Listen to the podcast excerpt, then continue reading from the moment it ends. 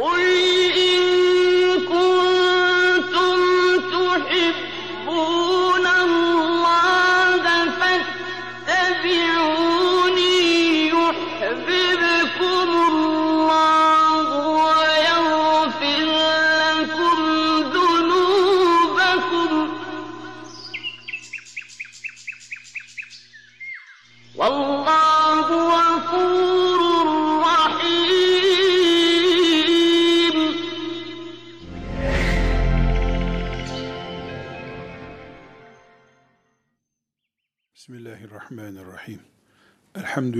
Rabbil alemin.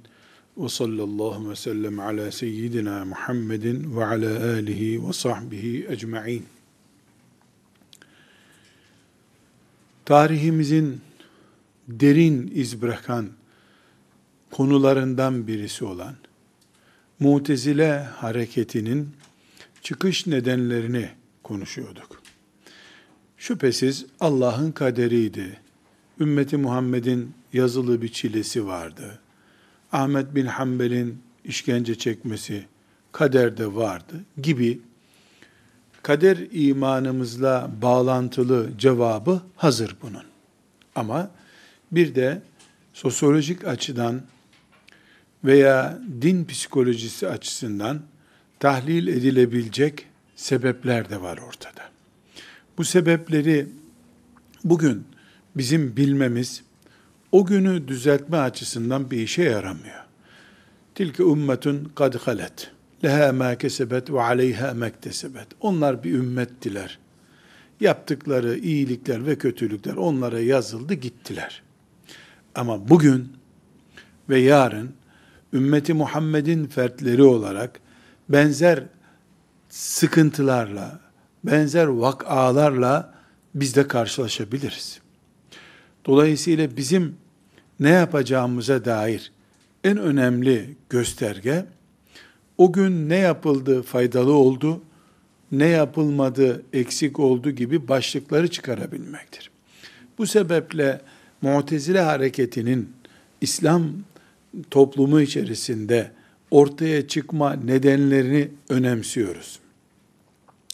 Bu nedenleri bugün başımıza bir sıkıntı geldiğinde veya benzer bir şeyle karşılaştığımızda ciddi bir şekilde ortaya çıkacak. Mesela birinci sebebi bir önceki dersimizde Müslümanların içindeki zihin karışıklıkları, Hüseyin radıyallahu anh'ın şehadetinden sonraki kafa karışıklığının bu tür fitnelerin çıkmasına zemin oluşturduğunu kısaca anlatmıştık. Şimdi ikinci sebebimize geliyor. İkinci sebep olarak da e, Resulullah sallallahu aleyhi ve sellem Efendimiz'den sonra büyük merkezler, kalabalık kitleler Müslüman oldular. Bu Müslümanlık Allah'ın büyük bir nimetiydi. Mesela işte Mısır topluca Müslüman oldu. Ee, ta Azerbaycan içlerine kadar İslam ulaştı. Yüz sene zarfında. Sadece yüz yıl içerisinde. Ahmet bin Hanbel'in dönemine gelindiğinde yani hicretin 200. senesine gelindiğinde İslam dünya dini olmuştu diyeceğim de e, bu ifade tam hakkını vermiyor. Neden? Çünkü e, daha önce Hristiyanlık dünya dini olarak biliniyordu. Mecusilik dünya dini olarak biliniyordu. İslam yoktu. Geldi İslam da piyasadaki yerini aldı. İslam da ağırlığını koydu. İfade bu İslam dünya dini oldu dediğimde bu ortaya çıkıyor. Bu da yanlış. Niye yanlış? İslam büyüklerin arasında bir büyük olmadı o zaman. Mecusilik büyük bir dindi. Ateşe tapınılan bir dindi. Onu kaldırdı, onun yerine oturdu. Dolayısıyla piyasada bir din olmadı. Kaldırıp yerine geldi. Mecusiliğin topraklarını olduğu gibi aldı. Hristiyanlar güçlenme dönemini bitirdiler. Hristiyan nesiller Müslüman olmaya başladılar. Yani rakipleri, İslam'ın rakibi olan dinler ve sistemler küçüldü. İslam büyüdü. Adeta İslam dünyanın tek dini oldu. İkinci e, hicret senesi, ikinci asırda, hicretin ikinci asrında. O kadar ki Harun Reşit 180 ile 200 arasında ortalama halife olarak bulundu. Adam gelenekleştirmiş halife olarak bir sene hacca gideceğim, öbür sene bir fethe gideyim diye kararlaştırmış. Yani bir gelenek yapmış adam. Her sene bir ülke fethediyor.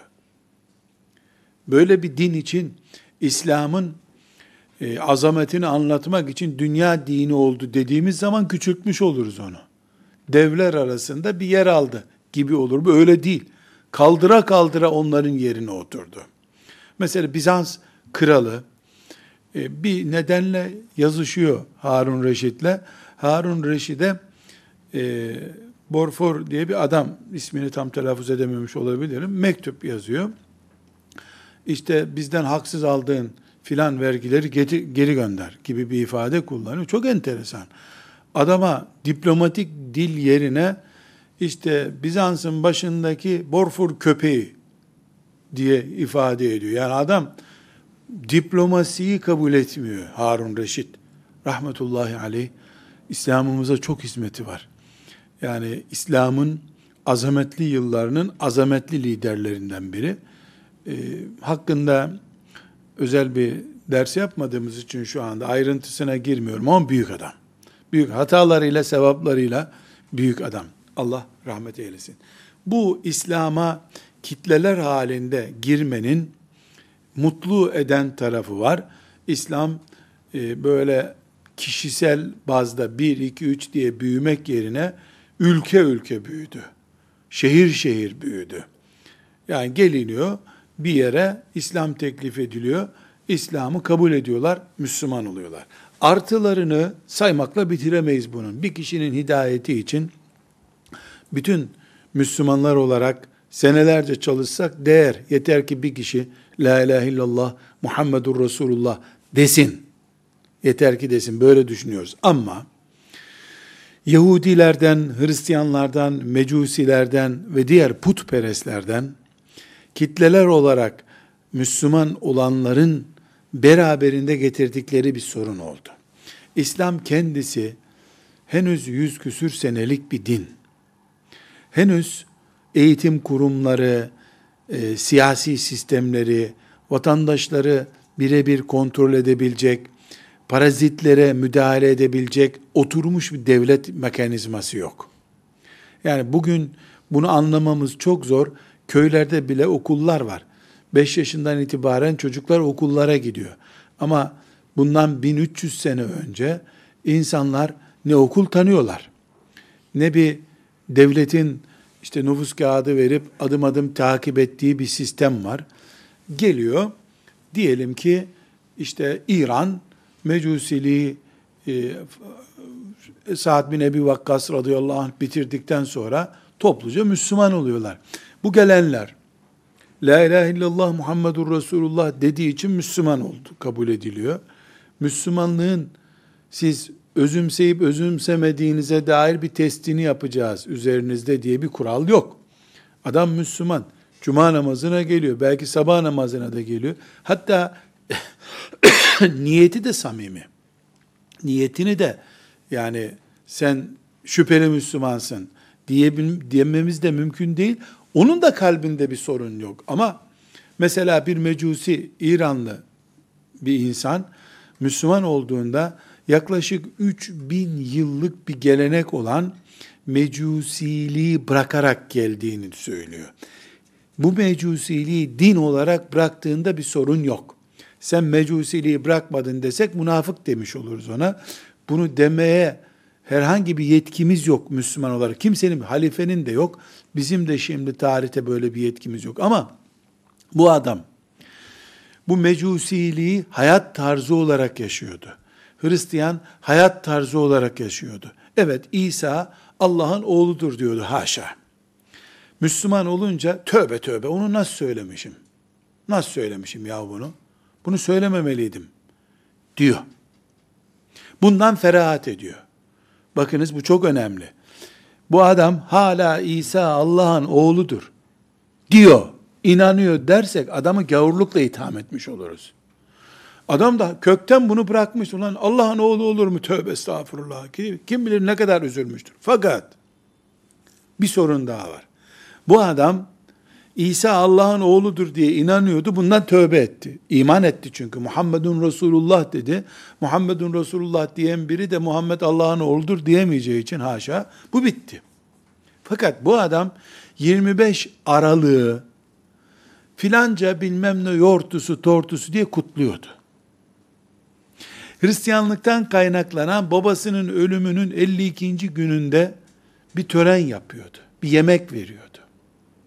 İslam'a geldiğinde bu adama İsa Allah'ın oğludur dersen Müslüman olamazsın dendi. O da tövbeler olsun böyle bir şey olur mu ya? Papazlar bizi aldattı dedi. Temelde de bu adamın dönerken bu sapık inançtan, teslis inancından dönmesi gerekiyordu. Döndü. Fakat adamın 25 Aralık'ta kutladığı bir şey var. Babasının ölümünün 52. gecesinde, yıl dönümünde bilmem ne diye bir töreni var adamın.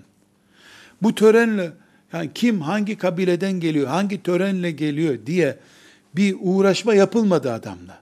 Dolayısıyla bu İslam'a gelirken İsa Allah'ın oğludur sözünü getirmedi. Onu orada bıraktı zaten. Ama babasının ölüm yıl dönümünde 52. gecesinde filanca törendeki uygulamalarıyla hem o günkü İslam toplumunun uğraşmaya vakti yok hem de bunlar birinci derecede konular değil. Ama bu adam Bağdat'a yerleşirken bilmem ne ölüm yıl dönümünü, bilmem ne kutlamalarını da getirdi. Baktı ki Bağdat'ta bunlara yer yok. İslam'la bunlar barışır bir nokta bulundu. İşte senin peygamberinin doğum günü kutlanıyordu. Burada da bir doğum gününe benzer bir şey çıksın. Ses çıkarılmadı. Bu bizim de lehimize gelebilir düşündü Müslümanlar. Bunun bin sene sonra dinden daha değerli, cihattan daha değerli hale geleceği varsayılamadı. Sayı, bu düşünülemezdi de zaten. Bunu düşünmek de mümkün değildi. Mesela bugün bir hidrellez uygulaması vardır. Devlet adamları bile gidip bir yerde ateş yakıp belli bir günde onun üzerinden atlıyorlar. Bu nedir? Mecusilikten gelen Müslüman neslin ateşe tapınmıyoruz. Tövbe estağfurullah, tövbe estağfurullah. Ulan akıllılık mı bizimki? Ateşe nasıl tapınıyoruz biz ya? Bunu düşünmüşler. Çünkü bu bariz bir sorun. Zaten ateşe tapınacaksan niye Müslüman oldun? Deneceği için bunu uygulamamış. Ama yılda bir gün toprağa bilmem ne düştü, cemre düştü vesaire gibi bir sebeple ormandan 50-60 tane ağaç getirip bunları yakıp kadın, kız, erkek bunun üzerinden atlamanın ne ilgisi var? Bu tapınma değil ki. Bu toprağın baharını kutlama dendi. Ona ses çıkarılmadı, buna ses çıkarılmadı. 5 sene, 10 sene, 20 sene, 30 sene. Hicretin ikinci asrının sonuna gelindiğinde bakıldı ki İslam'a mal edilmiş ama Medine'nin Müslümanlığında olmayan bir yığın kültür çıktı ortaya. Bir yığın kültür çıktı. Öbür taraftan da felsefi akımlar da etki ediyor. Bunlar bu bahsettiğimiz e, dışarıdan ithal edilmiş, önce sakıncasız zannedilen, sonra bir kısmının afete dönüştüğü sakıncalı uygulamalar, yani Medine'deki o mübarek hayatın bir takım şaibeli e, uygulamalarla irdelenmesi neticede İslam toplumunda, ezanlı bir toplumda Kur'an mahluk mudur değil midir diye bir felsefenin 30 seneye yakın tartışılmasını normal hale getirdi. Neden? Çünkü aynı toplum Hristiyanların, Yahudilerin e, ve Mecusilerin, putperestlerin, çünkü putperestlik diyarından da Müslüman olup gelenler var. Bunlar Bağdat'ta adeta mozaik bir toplum oluşturdular. Ezanlar Bağdat'ın sembolü. Halife Bağdat'ın sahibi. Cihatlar yapılıyor ama aile içindeki İslam'ı içinden kemirecek kültüre müdahale edilemiyor.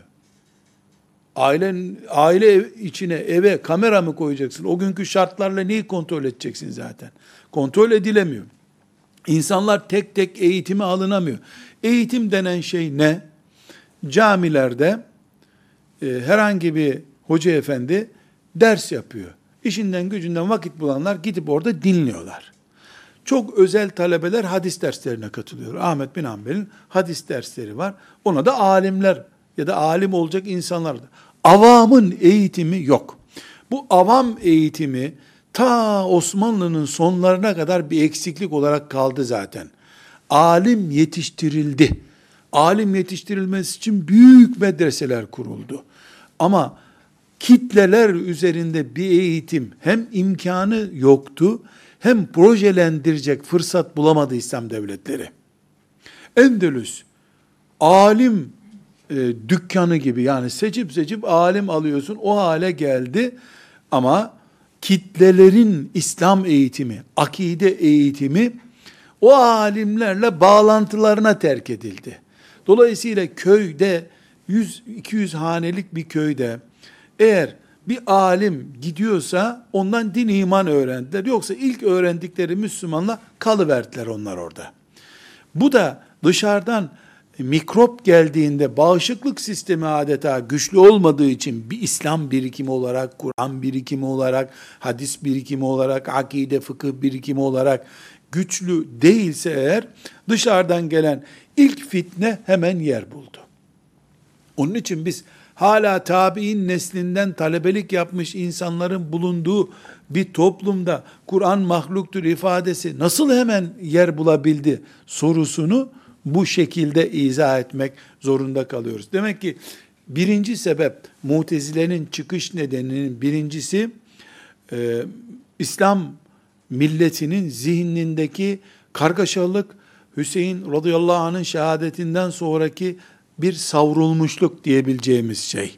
İkincisi de dışarıdan gelenlerin ithal ettiği fikirlerin küçük şeyler görülüp daha sonra bunların Allah'ın kitabına karşı, peygamberin sünnetine karşı çok cüretli çıkışlara zemin hazırlayacağının fark edilemeyişi. Fakat burada adil olmak ve kıyamet günü onlarla hesaplaşmak gibi bir derdim olmadığı için adil olmak istiyorum, hesaplaşmak istemiyorum.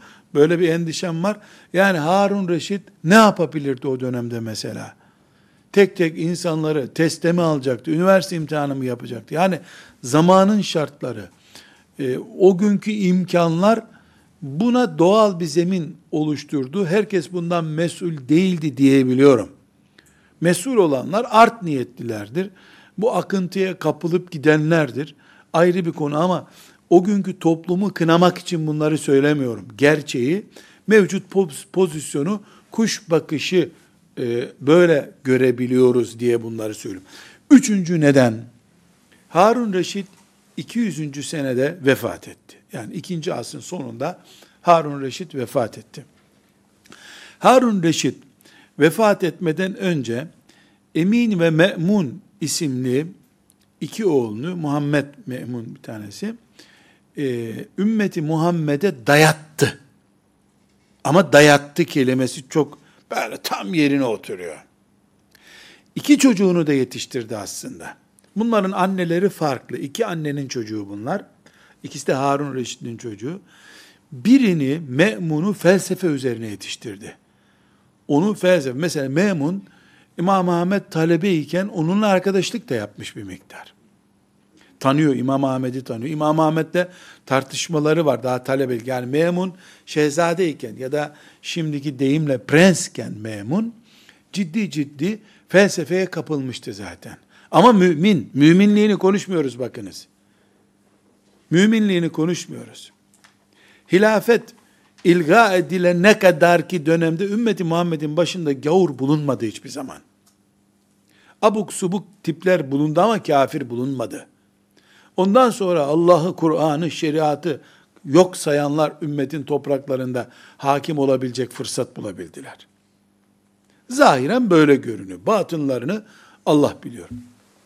Harun Reşit, ümmetin birliğini kastettiğini düşünerek, iki oğlu Emin ve Me'mun'u ümmetin başına bela etti, dayattı. Gitti bir haç senesinde Kabe'de ümmetin ilerlerini haç mevsimi diye ileri gelenleri topladı ve kendisinden sonra Emin ve Memun'a e, halife olarak beyat edeceklerine dair söz aldı. Bu sözü de bir vesikaya yazıp Kabe'nin içine koydu.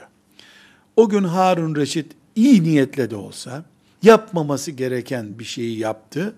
Nedir o? Kendinden sonra ümmeti kilitledi. Ümmet belki daha vasıflı birini seçecekti.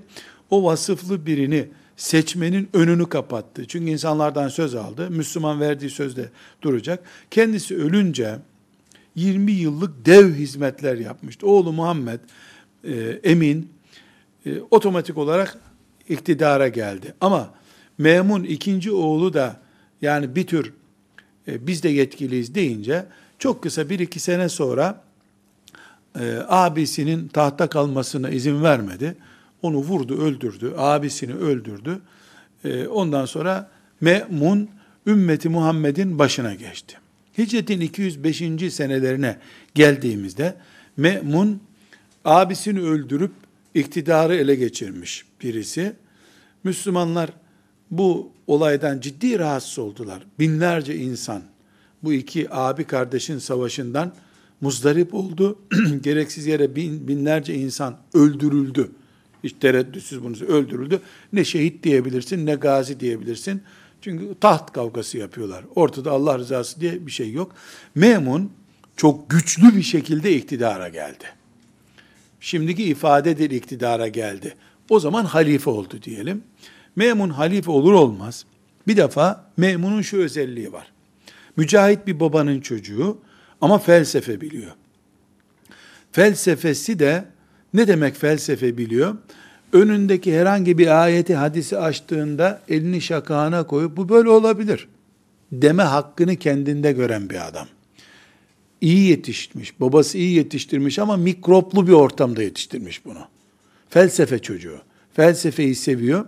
Mesela sadece örnek olsun diye Yunan felsefesinden, Hint felsefesinden bir kitap tercüme ettiği zaman bir mütercim getiriyor. Efendim diyor ben bu kitabı tercüme ettim diyor. Çok enteresan. Kitabı teraziye koyuyor. Terazi dengelenene kadar altın koyun bu tarafa diyor. Bunu bir iki defa yaptığı zaman İslam toplumuna hangi işareti vermiş oluyor? Felsefe kitabı tercüme eden abad oldu. Yani bir kitap o günkü şartlarda 4-5 kilo gelir herhalde. Çünkü kalın kalın kağıtlara yazılıyor kitaplar. Biraz da büyük harfle yazarsın artık. Herkese bunu verdi değil belki ama bunu yaptı. Bunu bilime açıklık bakımından yaptı ama tıp kitapları için yapmadı. Ne için yaptı? Aristo için yaptı. Aristo'yu öne çıkardı. Eflatun'u öne çıkardı. Yani felsefe kitaplarını önemsedi. Bunun sonucu nedir? 10-15 sene zarfında Bağdat'ta felsefe hayranlığı, hani popüler kitaplar diyorlar ya şimdi, genç kızlar internette reklamı yapılan kitabı alıyor. Senin branşına uyuyor mu, uymuyor mu diye bakmıyor. Niye? E, metrobusta veya tramvayda o kitap elindeyken popüler hissediyor kendisini. Çünkü meşhur bir yazarın kitabını okuyor. Aynı şeyi o günkü şartlarda metro yoktu Bağdat'ta ama hangi kitabı okuduğu herkesin merak ediliyordu. Ve kitap şimdiki gibi de böyle 5 bin 10 bin basılmıyor. Piyasada 10 tane var o kitaptan. Bilemedin 12 tane vardır. 13 tane hiçbir kitaptan yok. Elle yazılıyor çünkü kitaplar. Bir tanesi de sende olduğu hissedildiğinde sen bir tür dekansın. Hatta 5-10 tane varsa sen de rektör statüsündesin. Bugünkü kavramlarla ifade ediyoruz. Harun Reşit dindar bir insandı.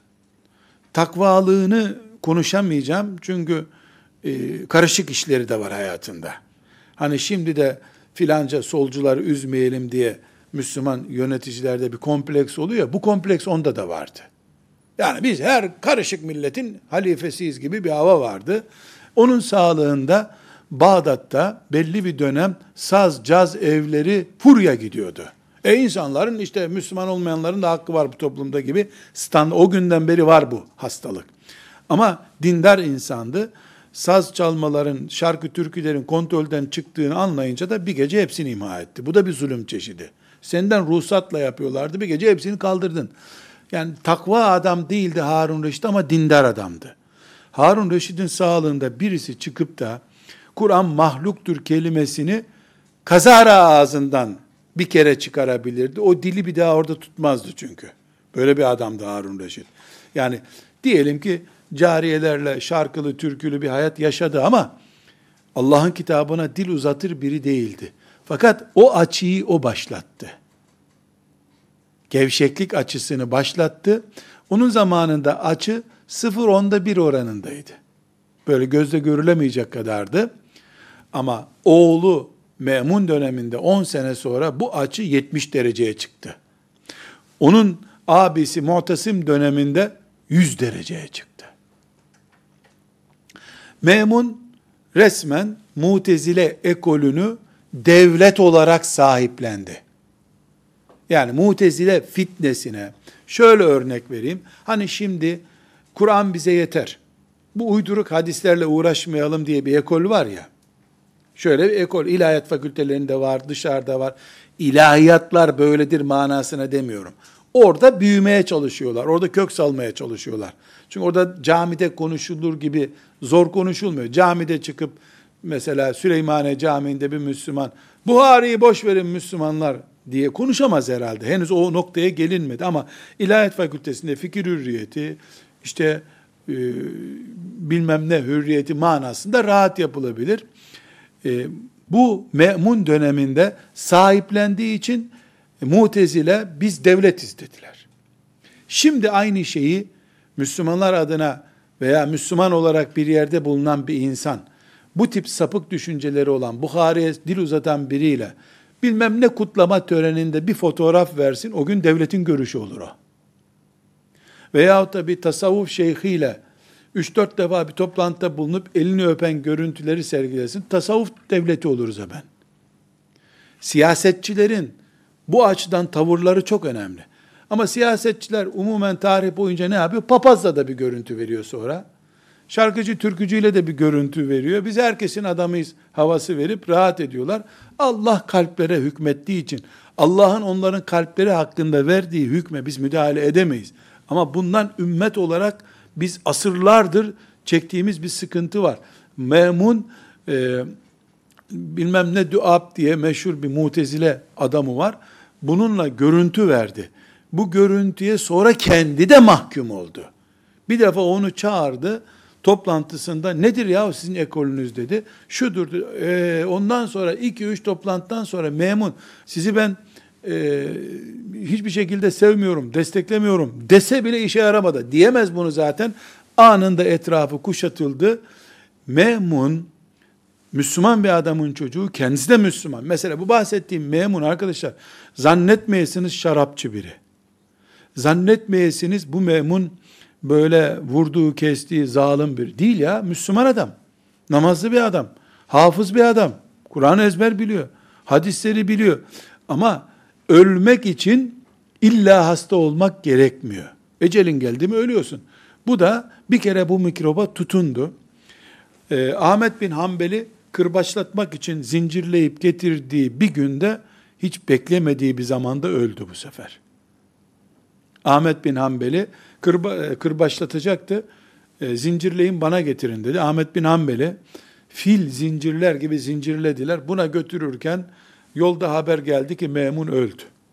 Memun ölünce kurtulacağız zannedilirken kardeşi Mu'tasim'e geçti hilafet. Mu'tasim dikkat edin cahiliye müşriklerinin yaptığını yaptı. Abimin çizgisinden ferahat edemem dedi. Bir de bu Mu'tasim mücahit bir adam. Kaliteli bir mücahit adam ama ömrü cihatla geçmiş abisinin ekolünü din haline getirdi. Çağırdı mutezilerinin başını. Siz benim abimin danışmanları mısınız dedi. Evet.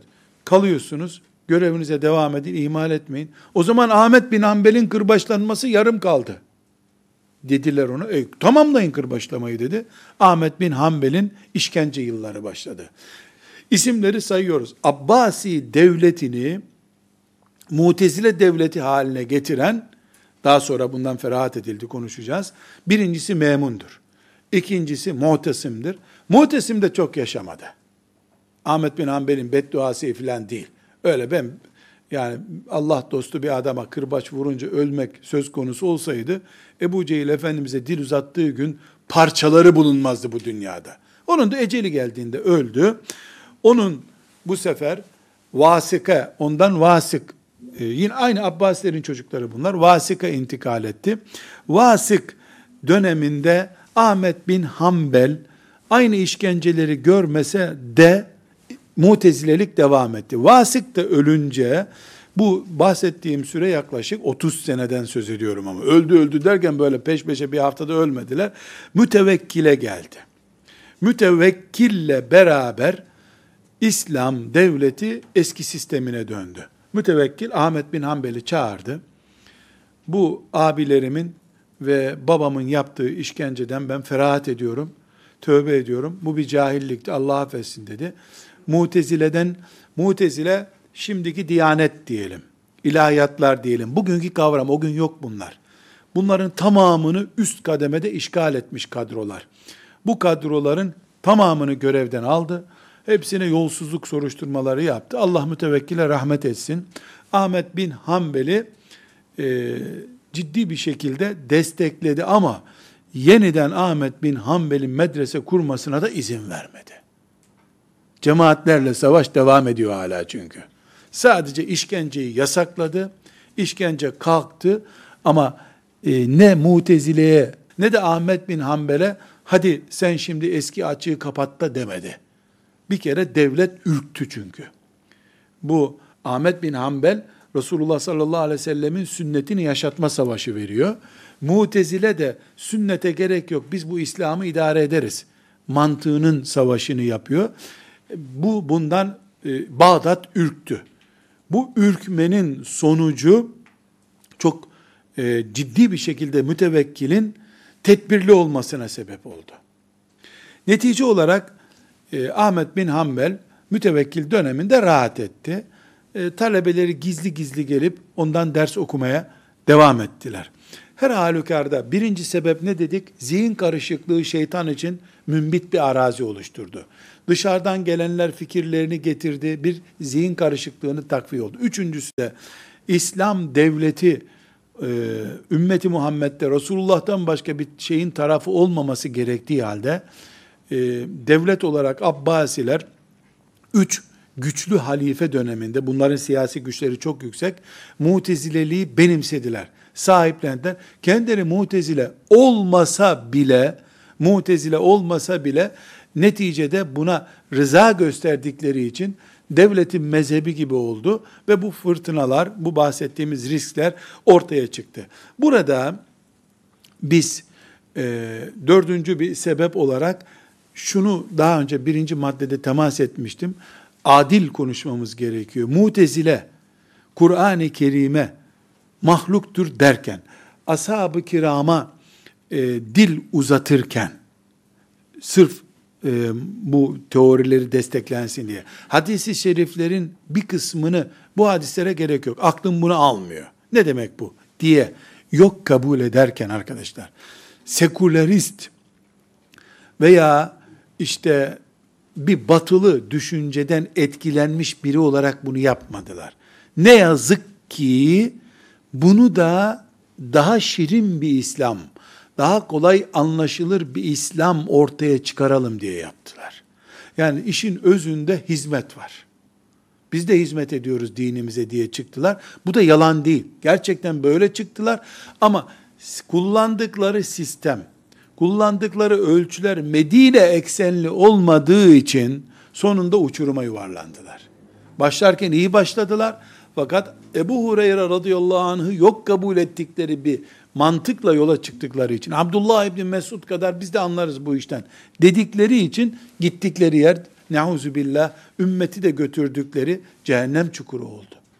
Allah'tan ki çok uzun yıllar yaşamadılar. Hicretin 5. asrından sonra tarihe gömülüp gittiler. Ama daha sonra e, aradan işte 1200 sene geçtikten sonra şeytan o toprağın altında kalmış tohumlardan yeniden mutezile hareketini çıkardı. Dördüncü sebep de budur. İyi niyetle başladılar. İyi niyetle başladıkları için de kimse bunlara karşı cihat ilan etmedi. Allah için çalışıyor adamlar. Vasıl bin Ata mesela Allah için çalışan bir adam gibi görüldü ki öyleydi de. Beşinci olarak da e, çok önemli bir felsefe, nokta bu. Felsefeyi ilk defa bunlar şimdiki ifadelerle konuşuyorum. O zaman böyle değildi. Medresenin ders kitabı haline getirdiler. Yani medresede alim olmak için güçlü bir Kur'an bileceksin. Güçlü bir hadis bileceksin. Fıkıh bileceksin. Bitti mi? Bitmedi. Felsefe bileceksin. Felsefe okumakla Bakara suresini okumayı eşitlendirdiler.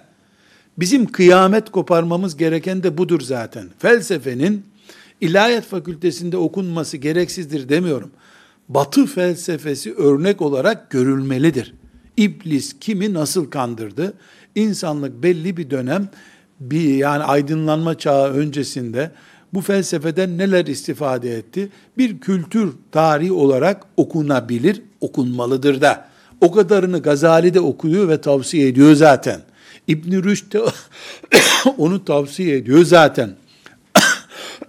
Ama Bakara suresini okur gibi, Ali İmran suresini okur gibi, Bukhari'den Bed'ül Vahiy babını okur gibi felsefe okuduğun zaman Mutezile'nin sultanı olursun. Onlar bunu yaptılar. Felsefeyi dediğim gibi altınla tarttılar felsefeyi. Bu da beraberinde ne getirdi?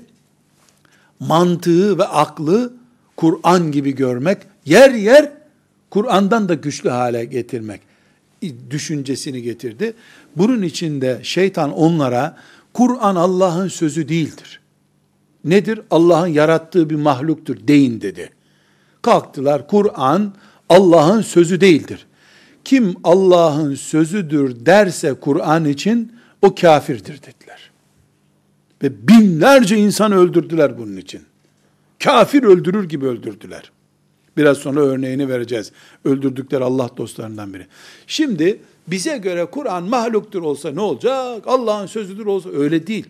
Allah'ın sözüdür dediğin zaman Allah konuşuyor. Kelam sıfatı var Allah'ın diyorsun. Bu ise o sıfatı kökten reddediyor. Allah'ın sıfatı olmaz diyor. E nesi olur? Bir şeysi olmaz Allah'ın diyor. Ya nasıl bir şeysi olmaz Allah'ın? O zaman Cebrail'le nasıl konuştu? O zaman peygamberiyle nasıl konuştu Allah? Madem konuşma sıfatı yok, onu evirip çeviriyor, konuşmadı diyor. E hadiste konuştu diyor, sil o hadisi diyor. Nasıl olsa elinde silgi var, ayet siliyorsun, hadis siliyorsun. E peki yorum nasıl yapacağız? Allah'ın mahlukudur Kur'an. Koyun yaratır gibi Kur'an'ı da yarattı Allah. Koyunu kırpman nasıl tüyü uzayınca doğru, Kur'an'ı da kırp o zaman. Bu, bu hale getirecek. Eğer mutezile bu Abbasi devletinin gücüyle mesela Memlukilere intikal etseydi, Abbasilerden sonra gelen Memlukiler, o Moğolistan'dan gelmiş Bedevi adamlar e, Mısır'da kraldılar. Onlar Kur'an'ın mahluk olduğuna inansalardı ve oradan da Türklere geçseydi, Yavuz Sultan Selim alıp İstanbul'a getirseydi, la Allah böyle bir şey olsaydı, bugün elimizde Kur'an diye iki sayfalık bir şey kalmazdı. Kırpa kırpa insanlık bitirecekti Kur'an'ı. Allah Kur'an'ı korumayı vaat ettiği için korudu. Ahmet bin Ambel'i de siper yaptı Allahu Teala. Dolayısıyla Kur'an hiç üzerinde bir şey dokunulmadan elhamdülillah bugünlere geldi. Bu sefer e, bu mutezilenin, işte oluşum gerekçelerini konuştuğumuz mutezilenin neticede meyvesi ortaya çıktı. Bu meyve Kur'an'la, önce hadislerle oynadılar. Kimse bir şey demedi. Ashab-ı kirama dil uzattılar, kimse bir şey demedi. Bu sürece dikkat edin. Ben Mutezile'yi tarih dersi için anlatmıyorum. Bugün şeytan bu tiyatroyu yeniden nasıl oynuyor, nasıl o zamanki sessizliğin faturası nasıl oldu? Bir yiğidin çıkıp da hayır Kur'an mahluktur diyemezsiniz dedi Ahmet bin Hanbel. Bunun bedeli neler oldu? Bunları bugün göre göre seyrede ede damağımızda tada tada şeytan aynen yaşatıyor bize. Aynısını yaşatıyor. Yine kafirler yapmıyor bu işi, Müslümanlar yapıyor. Yine bizden daha iyi İslam yaşamak için yapıyor bu adamlar diye imrendiğimiz kimseler belki yapıyor. Yine tatlı dilli insanlar konuşuyor. Kimse onlara cevap veremiyor. Bu süreç yeni değil. Şeytan bunu kaçıncı defadır oynuyor. İnşallah aynı tuzağa bizim neslimiz düşmez. Bu sefer Kur'an mahluk mudur değil midir diye bir test malzemesi çıkardılar. Halife Memun, e, Bağdat valisi başta olmak üzere valilerine talimat verdi. Ders okutan, camilerde imamlık yapan, alim ve işte tasavvuf büyüğü gibi, o zaman tasavvufun ilk şeyleri var, büyükleri var ortada. Tek tek valiliğe çağıracaksın bunları, soracaksın. Kur'an nedir? Allah'ın kelamıdır. Kur'an Allah'ın sözüdür diyene üç gün müddet ver. Üç gün sonra tekrar gelsin. Tövbe ettim. Kur'an Allah'ın mahlukudur. Koyun gibi bir şeydir. Derse sal gitsin vazifesini. Değilse uygun gördüğünü öldür, uygun gördüğünü de zindana at diye talimat verdi. İnsanlar kitleler halinde valiliklere çağrıldı. Tabi bu halk için değil. Çünkü halk alimlerine bağlı zaten.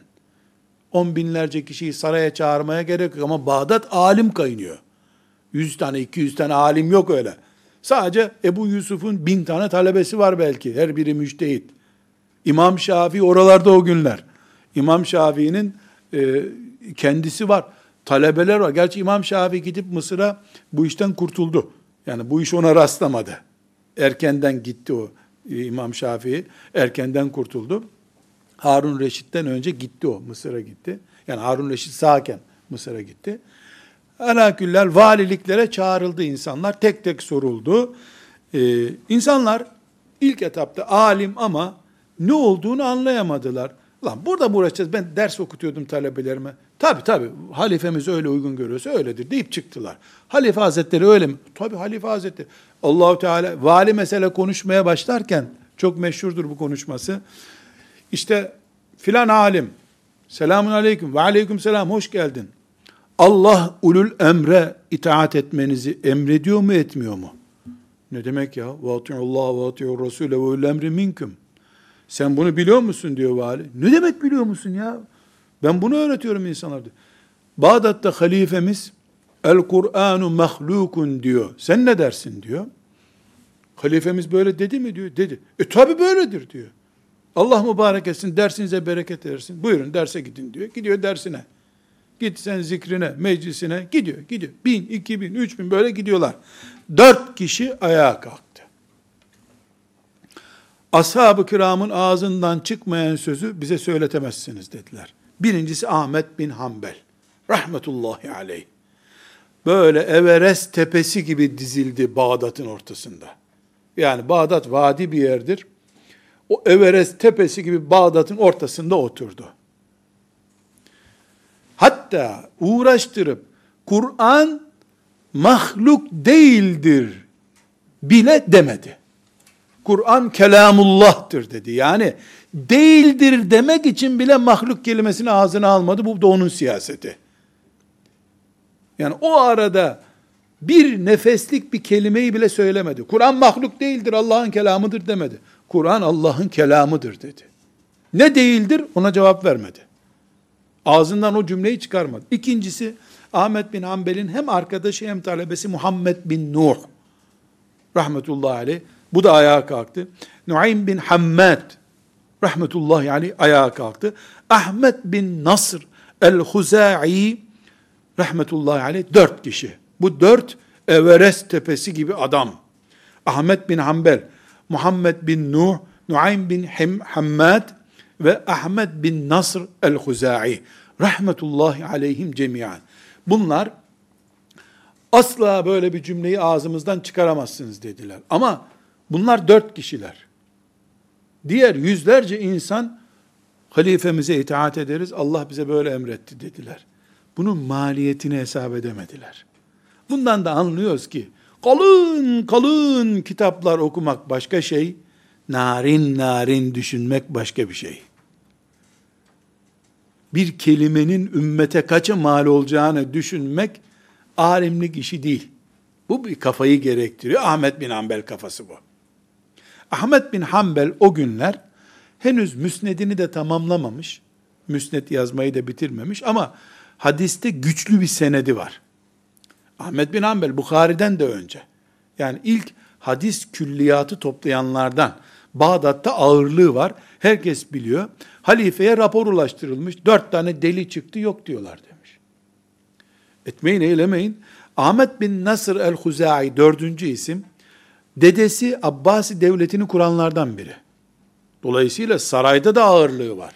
Sıradan bir hacı amca değil ya da sıradan bir fıkıh hocası da değil. Yani Abbasi devletinin ağır toplarından biri. Ahmet bin Nasr ve diğer üçünü defalarca valiliğe çağırmışlar. Dikkat edin, yazık ediyorsunuz, günah ediyorsunuz. Yapmayın böyle, İslam devletine aykırı davranıyorsunuz siz, dediler. Fakat e, elhamdülillah Allah onlardan razı olsun. Bu dördü hayatlarını ödemeye razı oldu. İlk şehit edilen Muhammed bin Nuh oldu. Muhammed bin Nuh'u e, dayak ata ata öldürdüler. O da tıpkı Bilal radıyallahu anh Allahu ahad, Allahu ahad diyordu ya. El Kur'anu kelamullah, el Kur'anu kelamullah, el Kur'anu kelamullah diyerek öldü. Kur'an'ın ilk şehidi, Kur'an'a feda edilmiş ilk kurban Muhammed bin Nuh'tur.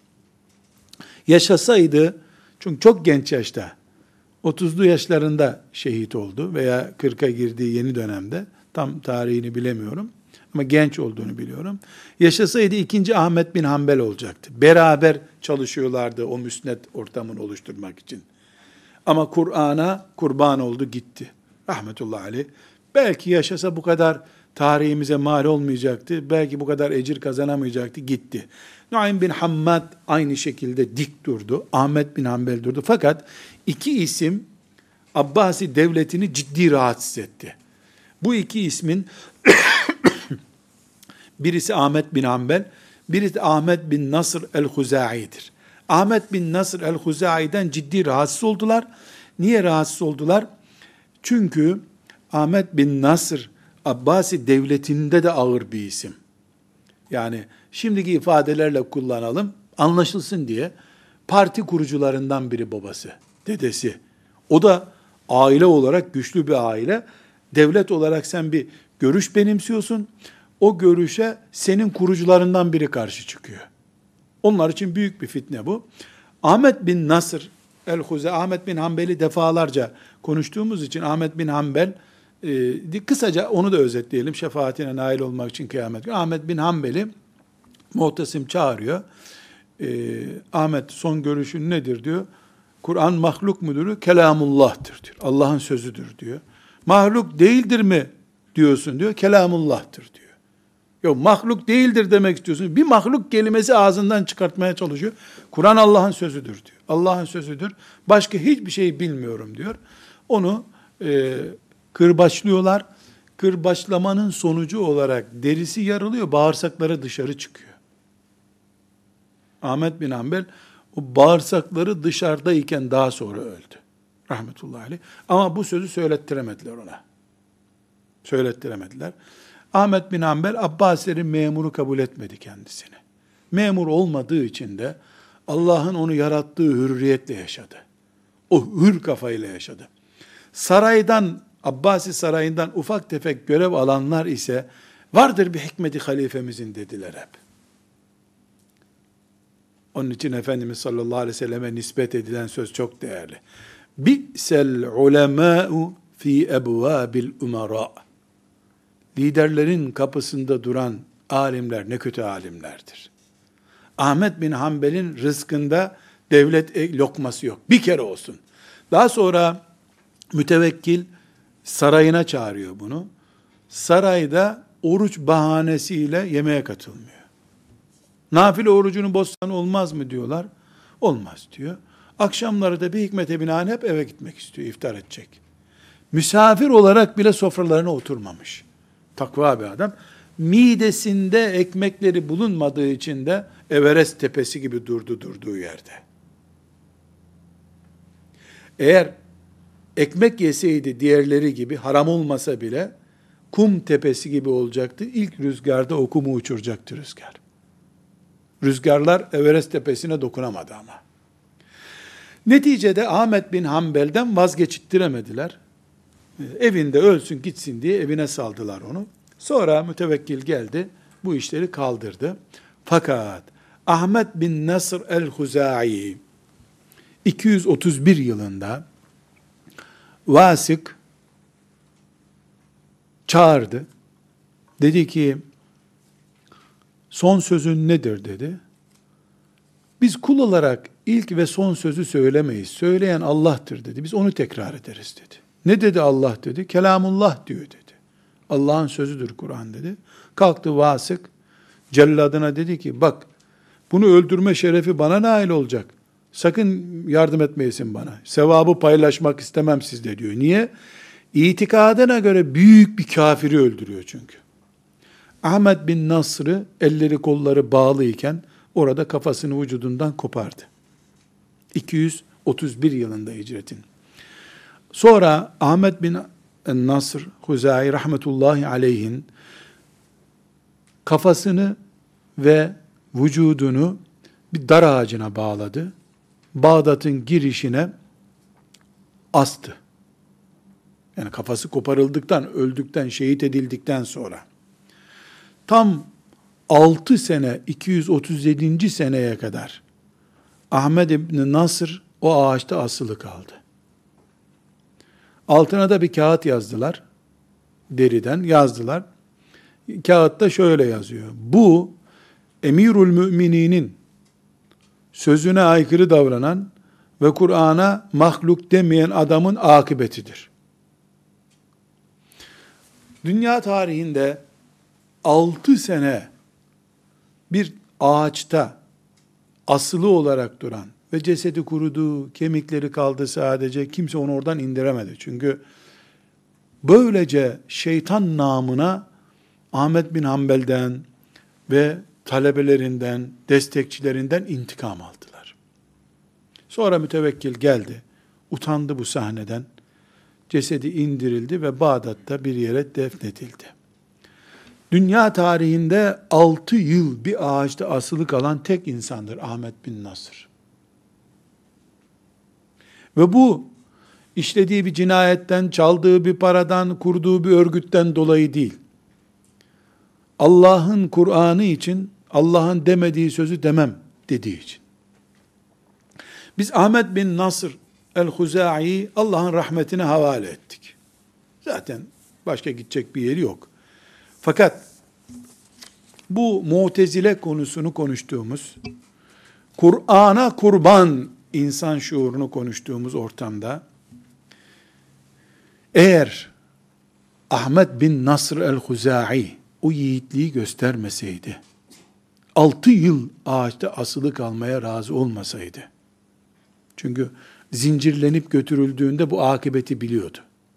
Son defa vali bak seni halifeye havale edeceğim. Bundan sonrası yok bu işin demişti. O da gönder beni halifeye demişti. Zincirli olarak geldiğinde bir hadis alemi bu. Devletin üst kademelerinde görevli. Ama akıbetini bile bile taviz vermemek için bu akibete razı oldu.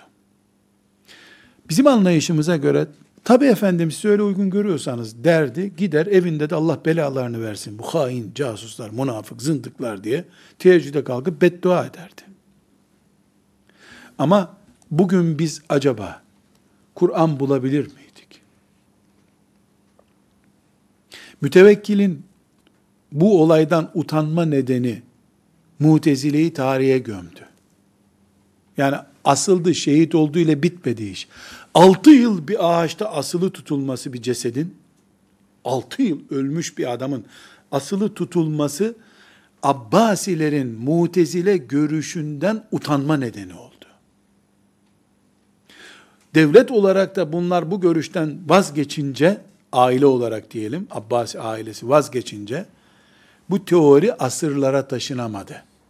30 yıl içinde tarihe gömüldü gitti. Bugüne mutezile tehlikesini taşıyıp endişemizi konuşuyoruz ya. Bugün için Kur'an'ın bu tip fedakar kullara ihtiyacı olduğunu da hatırlamamız gerekiyor. Ben Diyanetteki görevimden atılmayayım diye. Ben de resmi görevime dokunmasınlar diye. E benim de zaten yaşım ilerledi. Bir sürü tedavim var. Yani bir sürü hapishanede olmaz bu tedavi. Diyen neslin içinde Kur'an gariptir. Ama ağaçta altı sene asılı kalmaya razı olmuş şehitler, kırbaçlanmaya razı olmuş Ahmet bin Hanbeller varken Allah'ın izniyle Kur'an'a bir şey olmuyor. Allah'ın sözü değil, koyun gibi bir mahluktur fitnesinden bile etkilenmedi Kur'an. Niye? Ahmet bin Hanbel kırbaçlanmaya hazır. Muhammed bin Nuh'u vura vura öldürdüler.